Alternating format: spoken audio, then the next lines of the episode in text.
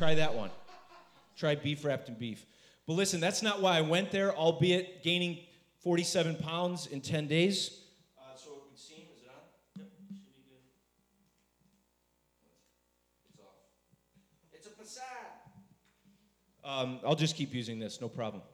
So basically, we went there to investigate the possibility of partnering with an organization called Forward.ca, which is really an organization led by a friend of mine who's originally from Poland.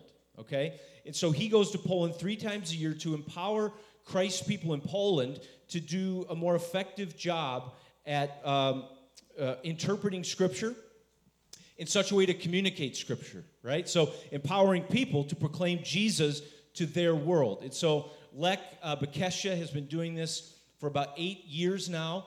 And so he's uh, looking to expand potentially into other nations and also expand his team. And so the purpose of me going there was simply to investigate an opportunity to see what they do, how they do it. And so that was an exciting thing. We spent about four or five days at a place called Pro M, which is a, a Christian camp in um, Zakościele, Poland, which means uh, village behind the church. It's a little rural village where there's this Christian camp.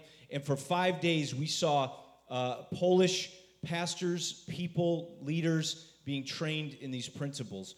And so it was truly an amazing experience for me. Now, what we've seen um, happen out of this is really the possibility of me getting involved in that particular ministry is pending. Two reasons. One, not that I completely understood this going in, I don't speak Polish. and I said to Lech, hey, how about I just learn Polish? He's like, I said, How long would it take? Let's say I go all in and learn Polish. Could I do it in a year? He's like, You're crazy. Try seven. So I thought, well, that might not be the most effective way. So the actual training is in Polish, which it should be. So that became kind of an issue for me. And they're not looking to do translation in that. But if they expand into other nations like Russia, Ukraine, Estonia, uh, all those nearby, then they would have to go English. Uh, most of them speak and understand English, but the actual training's in Polish. So that's one reason why my involvement in it is pending. The second reason it's pending is the reason he invited me in was because he was thinking about going to Myanmar and Burma. Okay, he's had an invitation to expand and do this actual training in Burma, which is a very different context, uh, as, as you would obviously uh, understand. And uh, yet at the same time, uh, it was in English. And so there was an opportunity there for me to maybe be a part of bringing these things to uh, Burma. But it turns out while I was there, their team voted to focus on Poland and not go to Burma. So that kind of left that pending, at least for the time being. Now, which looked like two closed doors, two doors opened for us to prayerfully consider. And that's all I'm going to lay for you here now. That Pro M Christian camp, throughout the whole summer, uh, they do uh, Christian ministry, evangelism, sports camps, uh, and even English school. You see, everyone wants to know and speak and understand English.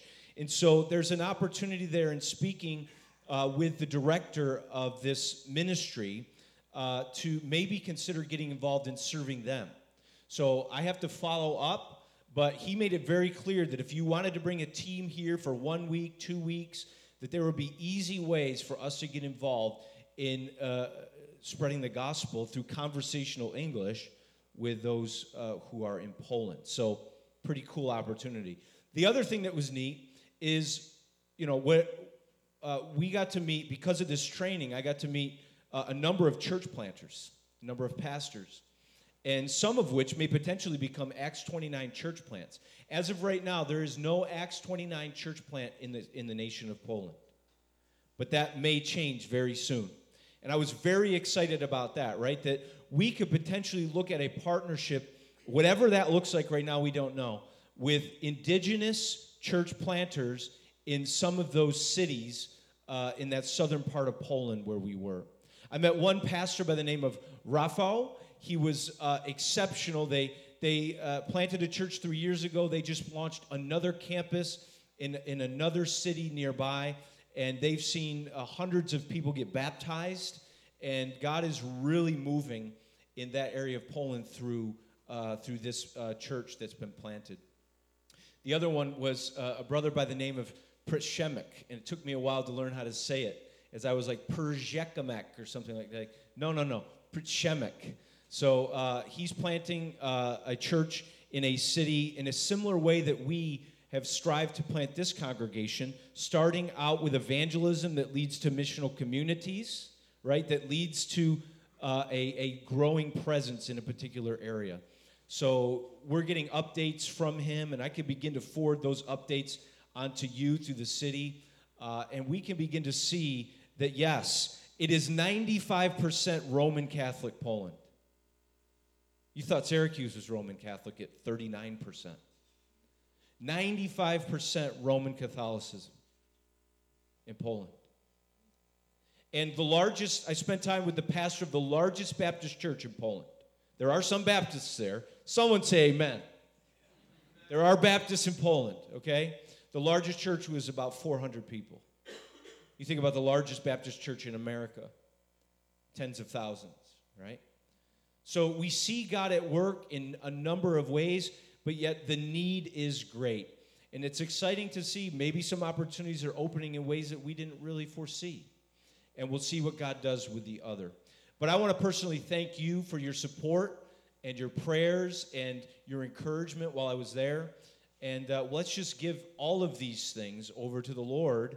And um, worst case scenario, you know, maybe we can get a couple people to go over there and have a beef wrapped in beef. Because I think really that's what we all are really looking for in life, aren't we? Beef wrapped in beef.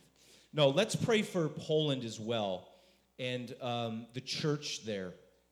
Polish believers that are doing all that they can to give their lives to the reaching of people with the gospel of Jesus. Can we even do that together? And then we'll dive right into to Exodus 33. Let's pray. Father, uh, we give you praise for you are at work all over the world. When things are not going well here, so it seems. When in our own little small mindedness, we're frustrated or discouraged about this or that, or what we see on the news, or maybe uh, uh, uh, just some struggles in ministry. Let us remember together that you are powerfully at work throughout the whole world, that it's that it's much bigger than what we're experiencing now. And I pray that when we see so many amazing things taking place, when, we, when we're experiencing victory, that we would remember that there is a church striving and struggling across the world. That you are so much bigger than us. And that our privilege really is to participate with your activity that is spreading throughout the world. You are a sovereign God. And you are an active God. And we pray for Thailand. And today we as well pray for Poland. We pray for Rafa. And we pray for Prachemik. We pray for Pastor Bekesha and Pastor David in, uh, in uh, Wrocław. We pray that you would empower them to present your gospel to every man, woman, and child in this nation that needs Jesus so desperately. Lord, we pray that you would build your church and the gates of hell would not prevail against it. And Lord, I pray that you would give Renovation Church an ever increasing burden to give and love and serve and pray for things beyond its community to the ends of the earth. Lord, give us wisdom, give us courage, and give us a deep love for your church across the world. We ask this in Jesus' name. And all God's people said, Amen. Thank you guys for your patience in all these things. Guys, we're going to look at Exodus chapter 33. Let's dive right into the passage this morning. Last week we saw uh, a, a, very uh, offensive thing take place in the eyes of God through the actions of his people. We saw the golden calf, that, that, that uh, cliche moment in real time where the people of God grew impatient and they said to Aaron, Make us a God for ourselves. And so Aaron does it. He takes the silver or takes the gold off the, the earrings and the necklaces and he crafts an idol and they begin to worship it and celebrate it, saying, These are the gods who brought you out of Egypt. Do you remember that last week? And how the Lord is so in his holiness disturbed by this grotesque sin and this obvious disobedience that he says he's going to wipe them out. And then we see Moses intercede, the in between. And he says, No, don't do this.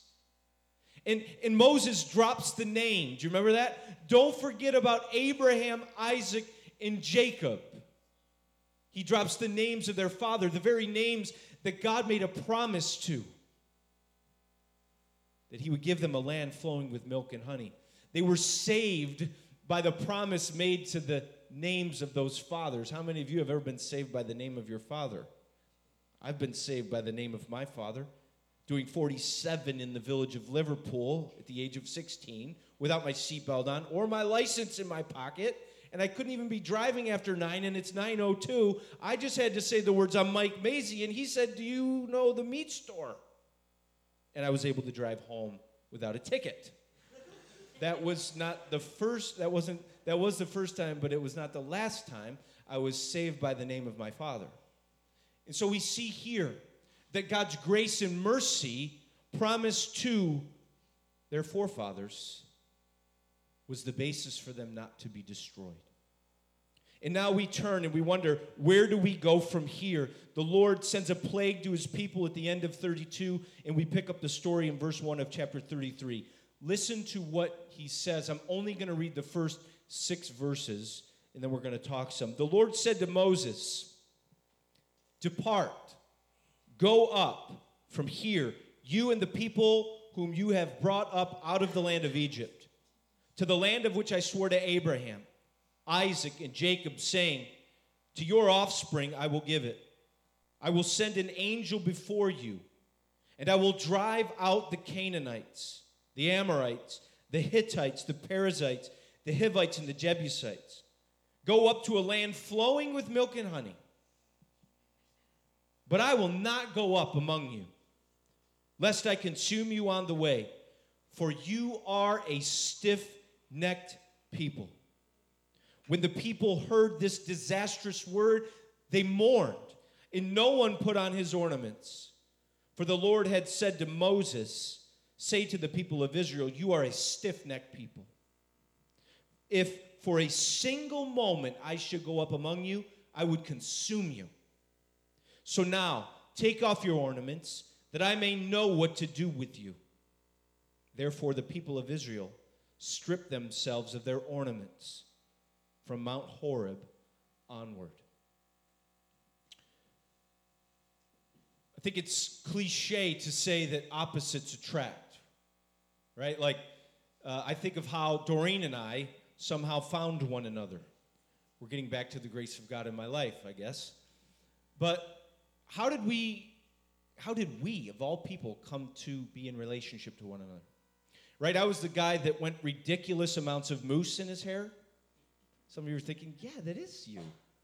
Uh, that ref- can't handle one little hair out of place or something's wrong. And, you know, Doreen used to be like, what's up with that? Like, so she used to come up behind me in school and ruffle my hair, and it would frustrate the living daylights out of me. And, you know, I always tuck my shirt in, right? Because trying to protrude like I'm together or something. But Doreen looked past that. She knew I was a complete mess. And so she would pull this shirt out. At Faith Heritage, you had to tuck in your shirt, right? And I love that about Faith Heritage. Hey, buddy, you better tuck in your shirt. Love that rule. So she would come up behind me in the hall and just pull my shirt out and walk away. So we're very different I wanted to put a ton of mousse in my hair. I wanted to tuck in my shirt, and she wanted it to get all messed up, right? So she was a real sweet spoken, soft, you know, personality, and real sweet. And I was a little bit harsh, a little bit direct, uh, a little bit angry at times, you know, aggressive at times. And so we were very different. And yet somehow those differences, at least in human relationships, seem to complement one another well right? They attract, they come together. But we see here that that is not the case when it comes to divine relationships. Yes, in the Trinity, we see three distinct persons that complement one another. But we do not see opposites attracting, do we? divine relationships, that's not how they work. The Lord is not attracted to the one who is different from him. The Lord is not drawn to, in his holiness, human sin. As a matter of fact, it's quite the opposite. We see here that he is repulsed by it. He tells the people, Go to Canaan. Go to that land that I've promised you. And maybe in the moment, the people think to themselves, Whew, we made it. All is well. Yeah, some people died by the sword, and the plague was definitely annoying, and we're kind of recovering from that. Whatever that was, we don't know. But we see that they may begin to think, okay, we made it. Now we can go forward. Yay, we're going to the promised land. But we see the tragic news that they hear. You're going to Canaan, but guess what? I'm not going with you. Because if I go with you, I'm going to consume you.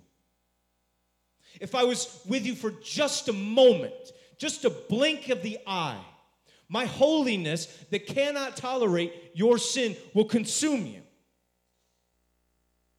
You see, those found in sin are repulsive to the presence of the holy God. That's what we see here. We saw it in the last chapter. We see it here today that sin is a major deal, it's not a small thing.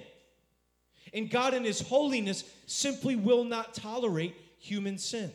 That sin puts us at enmity with God, that now we are separated from Him. There's no peace, there is only hostility when sin stands between us and the presence of a holy God. And a, the presence of a holy God is repulsed by our sin, not attracted to it.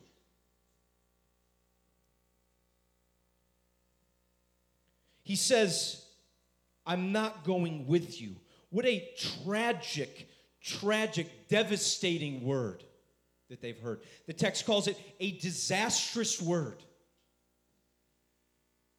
For God to not be with his people, for God to not go among, amongst his people all the way to Canaan was a devastating word, a disastrous word for the people of God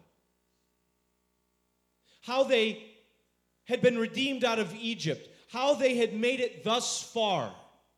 The thing that had guided them and protected them along the way was nothing less than the presence of God among them. And now they were told to go, but they were not going to have that presence with them. A disastrous word.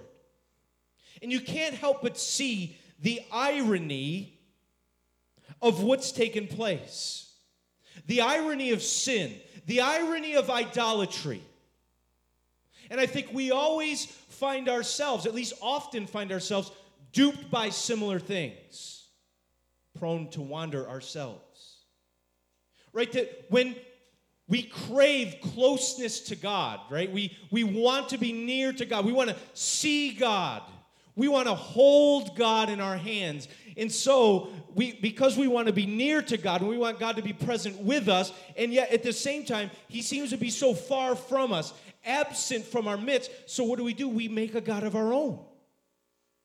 In an effort to see God, in an effort to be near to God, in an effort to have the presence of God amongst us, we make our own God to have and to hold in our own image. That's what you see the people doing, right? Where is Moses? Where is this God? Let's make another one that will go with us. And so we see that the irony of this is that they chased idolatry in their sin. They were longing to have God near to them, making a God of their own. But the irony of it is this that the very thing that they sought after in idolatry was the very thing that they lost. And that's the nature of sin. That's the nature of idolatry. You see, we want something. We want to be near to God. We want to see God. We want to have this connection with God that we can understand and grapple with. And so we make a God of our own, but at the end of the day, we see that we've lost the very thing that we've sought after. That God is no longer with them. He's not going, they're going at it alone. We think of that through the eyes of an experience of the adulterer. Right? Isn't that the irony? Like The, the, the person who is prone to uh, getting involved in adulterous relationships is one that really is seeking intimacy, that's craving connection, pleasure, satisfaction, joy by connecting with someone that is pleasing to his or her eyes, that gives them what seems to be satisfaction. And so they begin to pursue this intimacy with someone who is not their spouse. And what they find is anything but intimacy. What they find is the opposite complete discord and disconnection. See, the very thing they were seeking after is the very thing that they had lost. How about the one that is seeking affirmation? Right? You know these people, people who are constantly looking to impress someone else to have the favor and the approval of men. And so they run after this and they find themselves being rejected by other people all the time. That no matter how good they do, no matter how great their performance, people are never truly satisfied with them. Maybe that's you. You're living a life where you're seeking approval, but you find yourselves completely without it. Or maybe the person that so wants to gain control of their lives. And so they spend their hours scheduling, making lists, ironing shirts, putting mousse in their hair. Seeing a pattern? But the more they try to gain control of their lives, guess what they find? It's a complete disaster. You see, these are idols. And when we pursue those things apart from God, apart from the way that He's revealed, and we run after them in the form of an idol or any other way apart from the way He's revealed, we find ourselves losing the very thing that we've sought after. So these people have this disastrous word. The Lord is repulsed by their sin. They're going, but He's not going with them. And then we see the response of the people when they hear this. The text says that they mourned. You see, the previous chapter, they're celebrating their sin. Yay, these are our gods. And now, when they hear this disastrous word, there's something go inside their hearts that they begin to mourn. They're sorrowful, deeply sorrowful at their sin. And the text goes on to say that they removed their ornaments. The Lord told them, Take them off. Take them off. That is, in many ways, you are a people hearing this consequence of sin. The fact that I'm very repulsed by this activity and this behavior. When you hear this, you're beginning to respond like as if uh, we're in the midst of a funeral. This is a, a time to mourn. Really, not just feel sorry for yourselves about this, but we're seeing that, that in many ways these people are beginning to respond to their sin with an attitude of repentance, right? Repentance is the response that we should have in response to the repulsion of God to our sin. Right? Is it's a big deal.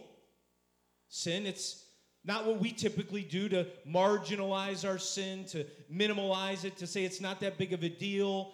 Everybody does it. We're all in the same boat.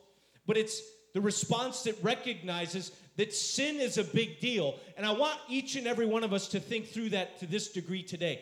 That the sins we continue to struggle with, the refusal in our heart to turn from them, the idols that we continue to worship, the ways that we worship God that are inconsistent with the ways that He's revealed to us, these things are major deals. They're not small things to be considered lightly. And I was confronted with the fact that, that I don't mourn the way I should mourn over my sin, my continued inconsistency with the character of Christ. Uh, to be fair, it doesn't really bother me. Do you feel that at times? Do you feel as though your sin, whatever?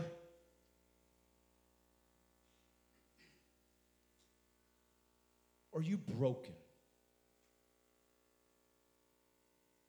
Are you contrite? right? A broken spirit and a contrite heart. He will not despise. Right? The Lord is not repulsed by the broken spirit, the contrite heart that comes to grips with sin, calls it what it is, recognizes the weight of it and the gravity of it, comes before God in humility and brokenness, who mourns and says, This is literally a funeral in relationship to you. The Lord is repulsed by those who are found in sin. He does not want to be near to it, he is not attracted to it, and therefore the consequence is laid out. The Lord will not go with them. And appropriately so, the people mourn. But the passage goes on, verse 7. We see that in although the people hear this tragic consequence,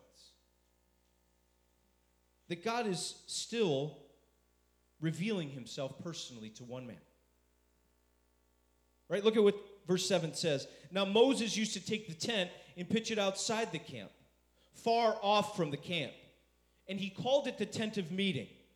And everyone who sought the Lord would go out to the tent of meeting, which was outside the camp. Whenever Moses went out to the tent, all the people would rise up, and each would stand at his tent door and watch Moses until he had gone into the tent. And when Moses entered the tent, the pillar of cloud would descend and stand at the entrance to the tent. And the Lord would speak to Moses. And when all the people saw the pillar of cloud standing at the entrance of the tent, all the people would rise up and worship, each at his tent door.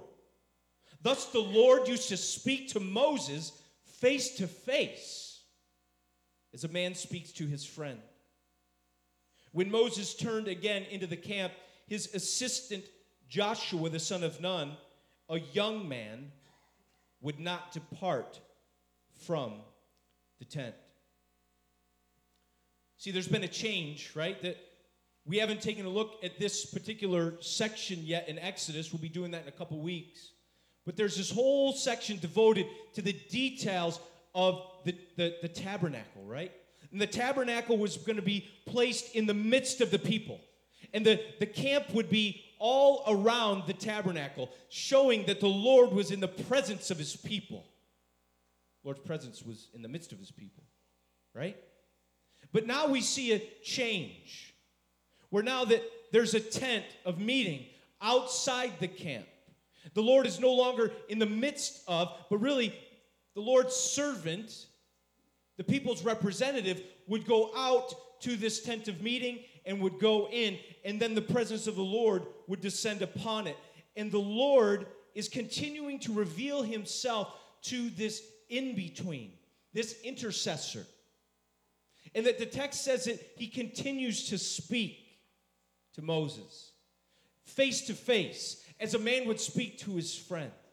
And I love the image because, you know, you would think that uh, these people uh, would be kind of repulsed by holiness, like scared to death, don't want to go anywhere near it. And I think that's somewhat true. But you got to love the shift that's taking place in the lives of these people, right? That, that now, having mourned over their sin, and have taken off the ornaments and now watching the, the presence of God come down and set on the tent and Moses to go in and there's this interaction between Moses and the Lord. They, they come out and they stand at their own tent and they watch from a distance. And they you wonder if they long for that kind of interaction. You wonder if they long for the presence of God, the voice of God, the relationship that Moses has with the Lord, but yet far off in the distance. You see, God is making uh, his tent far off from the camp, and he is distancing himself from his people, but yet in such a way that they continue to see and look from a distance. And I can't help but wonder if something is welling up inside each and every one of them that the very thing that would consume them is now the very thing that they long for the voice of God. the presence of God. In that distance, they see that their sin is the issue. They continue to seek the Lord, they continue to worship the Lord. And then you would wonder do you think Moses is content in this moment? Is Moses content to just talk to God in the tent, experience the presence of God, keep the people where they belong so nobody dies? I mean, to some degree, nobody should be wanting to push the envelope right now, right? Like, we made it through. God's keeping a gracious distance from us so that we don't die. Let's just keep things the way they are and let's just make progress toward the promised land. God is close enough to get us where we need to go, but that's good enough. But we see that the exact opposite happens. That something uh, is going on as Moses continues to talk to the Lord face to face like a friend. That, that something, some satisfaction is still unmet. Some joy, some desire is still uh, needing to be attained. And we see that shift take place in verses 12. I'm going to finish reading here and try to finish up as fast as I can here. Moses said to the Lord, See, you say to me, Bring up this people, but you have not let me know whom you will send with me. Yet you have said, I know you by name, and you have also found favor in my sight. Now, therefore, if I have found favor in your sight, please show me now your ways, that I may know you, in order to find favor in your sight. Please, Oh, I'm sorry, consider too that this nation is your people. And he said, My presence will go with you and I will give you rest. And he said to him, If your presence will not go with me, do not bring us up from here. For how shall it be known that I have found favor in your sight, I and your people? Is it not in your going with us so that we are distinct, I and your people, from every other tribe on the face of the earth? And the Lord said to Moses, This very thing you have spoken, I will do. For you have found favor in my sight, and I know you by name. And Moses said, Please show me your glory. And he said, I will make all my goodness pass before you, and will proclaim before you my name, the Lord. And I will be gracious to whom I will be gracious, and I will show mercy on whom I will show mercy. But he said, You cannot see my face for man shall not see me and live. And the Lord said, Behold, there is a place by me where you shall stand on the rock. And while my glory passes by, I will put you in the cleft of the rock, and I will cover you with my hand until I have passed by.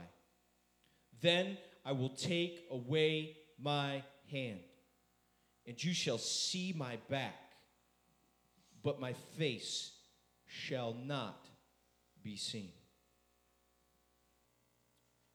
On five occasions in that section, we see this language of finding favor in the sight of the Lord.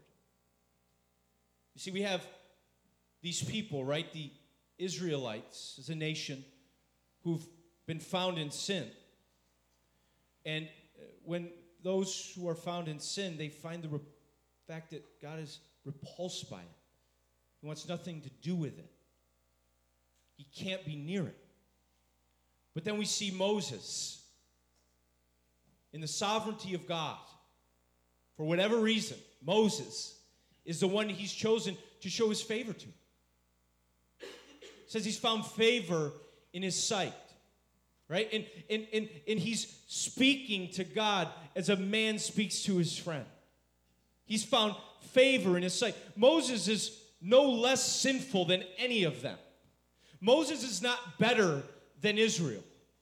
The only difference, really, between Moses and Israel is simply the fact that he has found favor in the sight of the Lord. that God has chosen to continue to reveal himself and speak to Moses.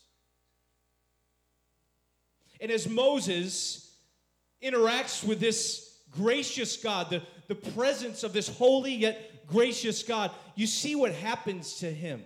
That he wants to know the Lord more. Right? That request, if, if I found favor in your sight, you said I found favor in your sight. If that's the case, if you if I found favor in your sight and you know me by name, can I know you more? Can I understand who you are to a greater degree? My heart has tasted, it has seen that you are good, and I want more of you. And then when we think that this is simply a personal request, we see that he continues to be the in between. Consider, too, that these people, this nation, are your people. He's representing the people. He's crying out on behalf of the people. If I found favor in your sight, please show me now your ways so that I might know you. He wants to know God. And he's representing the desire and the need of the people to know God more. That's what his heart desires. Those who find the Lord's favor are attracted to an ever increasing knowledge and nearness to him. That's what we see taking place here. The Lord is repulsed by human sin, but those who find the Lord's favor, even in the midst of that sin, are attracted to an ever increasing, more, an ever increasing knowledge of who He is and closeness to Him, His presence. And I couldn't help but look at that and say, you know, is that really the desire of my heart? And I can't help but ask and throw that out to you. He is bold in this request. Again, the Lord had just said, I'm going to wipe out these people in my holiness. And now Moses, overcoming the fear of holiness, placing a stake in the ground on the basis of divine grace and favor, is saying, Look, at I know that, that your presence is going to consume us, but, but I'm attracted to it. I want it. I want to know you. And I wonder if you find yourself truthfully in that place today. Do you want to know God? You say, yeah, well, I read about theology, I, I study, I want to know God. Now, I'm not saying know about Him. I'm not saying have a perfect working theology. Embrace theology, go for it. I'm in. Please don't mishear me. I'm talking about the knowledge of God, relationally, connection, knowing not just about Him, but knowing who He is, His essence, His name. Want to know Him.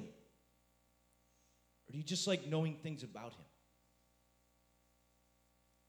Do you find yourself drawn to time with God in the scriptures? Do you find yourself increasingly saying, you know what, I just, I'm going to spend time in prayer. I'm going to seek the Lord. Or do you find yourselves all too often too busy, uninterested, flipping on Netflix and Hulu with time that's given to you? And then coming to grips with the fact that all too often we're just simply too, quote unquote, busy for God. Do you want to know God?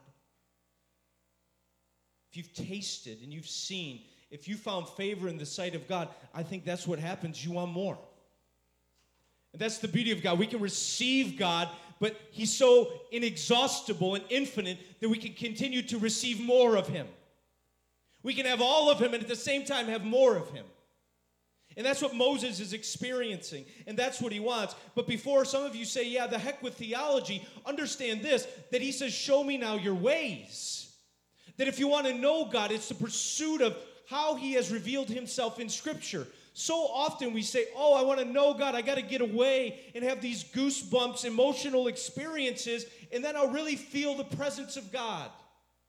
Some of you may have had that. I don't want to dispel those moments, but understand this that it is as we engage God in His revealed word, is when we get to know God.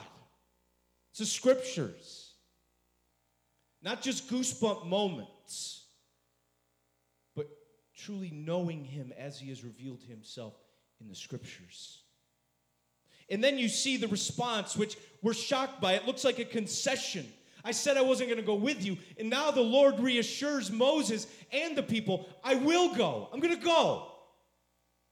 And we see that, that God continues to respond to the intercessor, the one who represents the people, and begs and says, God, I know your holiness, but on the basis of your favor, on the basis of your promise, will you please go with us? And the Lord says, Yes, I will.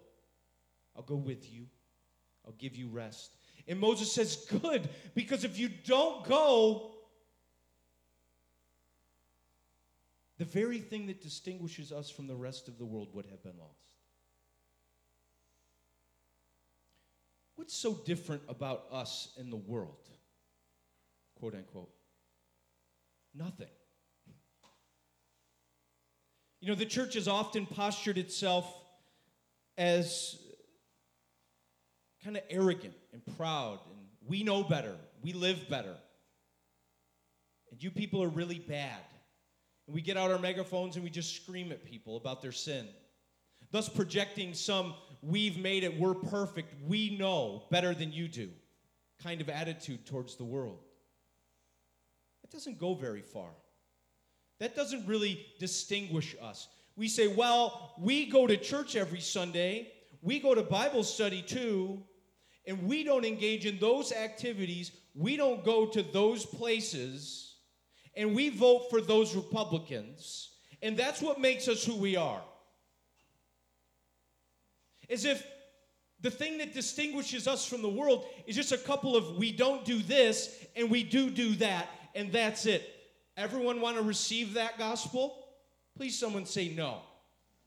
No, that is not what distinguishes us from the world. The only difference between us in the world, at least foundationally, is the presence of God in us. That's it. And so when we know that, we realize, man, this is a posture of humility to the world, not arrogance. We've got it backwards. You know the difference between me and who knows Jesus and someone who doesn't know Jesus? It's nothing special about me no greater sense of knowledge and enlightenment and arrival than somebody. No, it's simply that the Spirit of God, the same Spirit that raised Jesus from the dead, decided in His grace and favor to take residence in my life. And that's the same for you. Divine distinction comes from divine presence.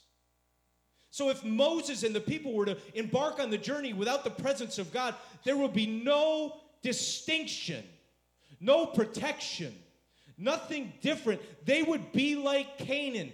They would be like the culture around them. They would be no different. And so, for God's purposes, God's mission to be effective and fulfilled through these people, the presence of God was absolutely necessary to the extent that Moses is saying, Look, if you're not going to go with us, we're not, there's no point in us going. Please don't send us. It's like what Jesus said, right? When he's like to the disciples, look it, I'm going. Don't go anywhere till the Spirit comes. Like, don't do anything. Hide in a room. Because without the Spirit, these people are incapable. They're going to make a mess out of mission, a total disaster of God's name. so please, go hide in a closet. Don't talk to anybody. Just pray. But when the Spirit comes, then start doing things. Because that's what distinguishes us, that's what empowers us, that's what where the rubber meets the road in Christian living. We're distinct on the basis of God's presence among us. God goes forward and he says, This very thing that you have spoken, I will do. You have found favor in your, my sight. I will provide my presence.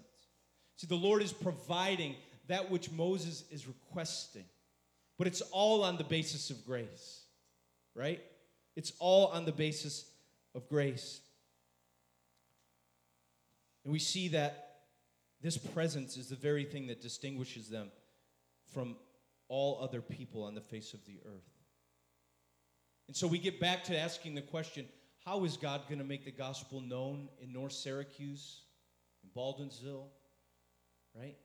It's through his spirit empowered, word proclaiming people. Right? To, to, to know him is to have his presence, and to have his presence is to make him known. And so I ask the question Are you living in submission and awareness to this presence of God in your life in such a way that you're growing in the knowledge of him and also growing in making him known in the midst of this world? It's a very important question from this text and considering our heart for these suburbs. Let me also make another statement. If you're doing it on your own strength, apart from the work of God's Spirit, you will fail miserably. You fail miserably. I can say that from experience, not just from the text. Right? The text tells me what my experiences are. That when we do things on our own strength, our own merit, when we give it all we've got, we find ourselves no different than anybody else in the world. But when the Spirit of God enters in, right? When the presence of God is with us and among us, that's when the distinction is seen. I think this calls all of us to a deeper reliance and dependence on the presence of God and awareness of it. Seeking God in the scriptures and awareness of God by his Spirit. And so we see that Moses asks us in another way, Show me your glory. And the glory is his goodness, it's the proclamation of his name, his essence. I will show grace to whom I will show grace, and mercy to whom I will show mercy. And so the Lord, in his grace and mercy, is deciding to proclaim his name and his goodness to Moses. But again, he continues to keep a distance, doesn't he? Look, when I pass by, I'm going to cover you. You will not see my face. I will pass by. I'll put my hand over you. You'll be in the cleft of the rock. And I will protect you from my holiness that would consume you. Because if you saw my face, you would die. So again, we see this paradox of this holy God that would consume sinful human, and yet this gracious God that wants to be known, right? We want to know God, and yet God at the same time wants to be known. I want that to set in. God wants to be known.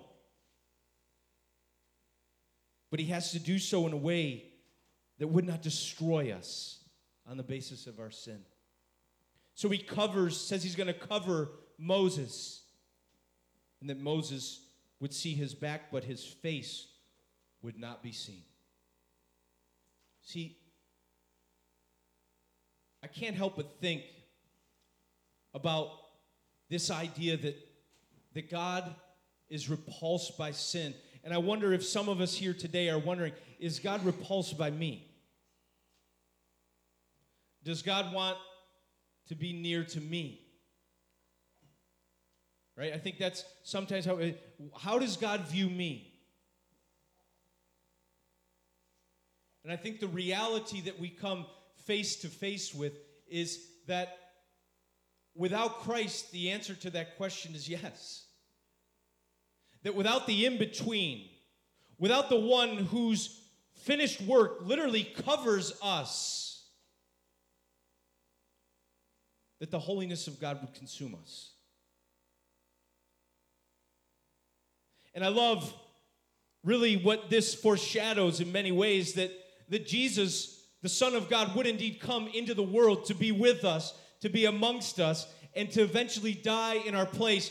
And I'll never forget, like, this moment where Jesus is on the cross and he says, My God, my God, why have you forsaken me? Why have you turned your back on me? Where is your presence with me? And the very thing that, really was what Jesus treasured the most presence of his Father was gone. That now Jesus finds himself outside the camp, not in the presence of God, not in the presence of his Father, feeling the full consequence of sin upon his shoulders, and that in this moment, Jesus is taking the penalty of our sin, what it deserves. And so that those who embrace him by faith would be covered, and that those who embrace him by faith, that Jesus would have taken all that repulsion, if you will, to our sin upon his shoulders. And so that when we embrace Him by faith, when we see His finished work, that it is sufficient, that it has covered us, it has achieved our forgiveness, that when we grab on tight to Him, we can turn away from our sin and we can turn to the living God and we can turn to Jesus and say, There's His glory. We asked, Show me your glory. And God said, Here it is, it's on the cross. There's my glory. And there's my provision for you to be restored back into relationship with me so that we can have a relationship of draw near to me and I will draw near to you. And so that you can taste and see that I am good. And so that you can join in with Paul, who says, I want to know him more. I want to know Christ in, the, in his resurrection. That the, I've counted all things as lost with the surpassing value of knowing Jesus Christ as Lord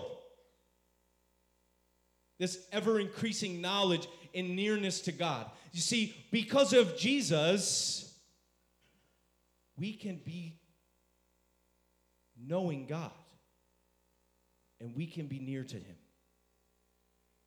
In one day, as 1 John 3 says, guess what? We will see Him face to face. Amen? And we will not be consumed because of Jesus we will be changed, though. The text says, when we see him, what? We become like him. That's what knowing him really is. That's what nearness to him accomplishes. Right? It deals with our sin, it kills sin in us, and it eventually conforms us to the image of Jesus. We become like him. Praise God that in his repulsion to our sin, he did what was necessary to deal with our sin so that we might now be in his favor and be ever more attracted to an ever increasing knowledge of and nearness to who he is. Don't leave today, please, without asking God to show me Jesus, show me your glory. Let me see your ways. Don't leave today without repenting and turning from your sin and turning to God. Through Christ, by faith, you will be received by Him, not destroyed. Amen? Amen. Guys, we're going to invite the band to come forward. We're going to respond to this word. We're going to participate in communion. We're going to celebrate the Lord's perfect sacrifice and death. We're also going to give you opportunity to pray if there's sin in your life that you need prayer for, situation in your life that you need care. I'll be available in the back. We're going to respond by taking uh, what God has given to us and saying, you know what, on the basis of your grace in my life, I'm responding with generosity. You've been generous to me, Lord. I want to be generous to others. Right? The presence of God that is in me is welling up inside of me, something distinct, something that's different. I want to give, I want to share, just like God does. And so now I'm going to invite you to stand. We're going to enter into a time of response. When you're ready, you can come forward and receive from the table his body being symbolized in the bread and his blood in the cup and celebrate Christ, pray to Him, sing to Him, and give out of what He has given to you. Let's pray. Father,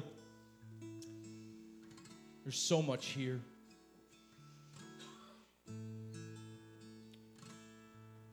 We come before you with a simple and yet profound request. Show me now your ways that we might know you. Show us your glory in Christ, Lord. Thank you that your presence goes with us and that you have and will continue to give us rest. We celebrate you today. In Jesus' name.